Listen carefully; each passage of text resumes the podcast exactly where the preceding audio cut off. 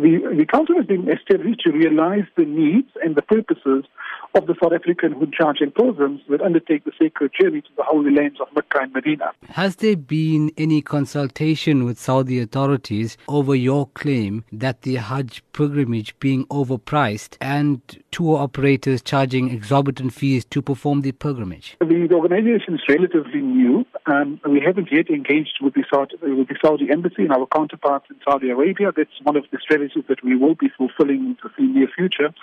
Um, you know, the main purpose and mission of our, our, our mission is really to deliver an effective, sustainable, accountable, and transparent Hajj and Umrah facility to those who utilize those services into the various chain and the food chain of the, of the of the Umrah practice. In terms of the life changing journey, you did mention the issue of fees being attached and the poor not being able to uh, currently afford this practice. But what are you doing on an immediate basis to ensure price decreases? So I think one of our main objectives is how do we make Hajj affordable uh, to the lady that makes koeksisters on this, you know, and, and sells it from the kitchen. So in keeping with that principle, what we want to do is first of all eliminate any additional duplication costs in the food chain of delivering the Hajj and Umrah service.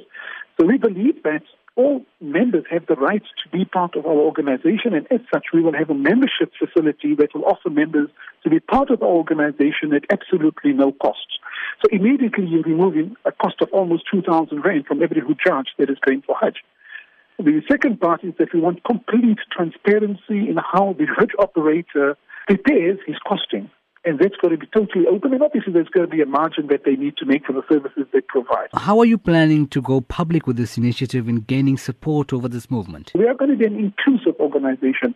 Inclusive means that our membership is going to be open to each and every person that requires the services of Hajj and Umrah.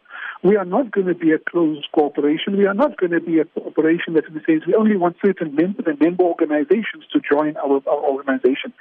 We need full participation of every public member and every person that is that can add value.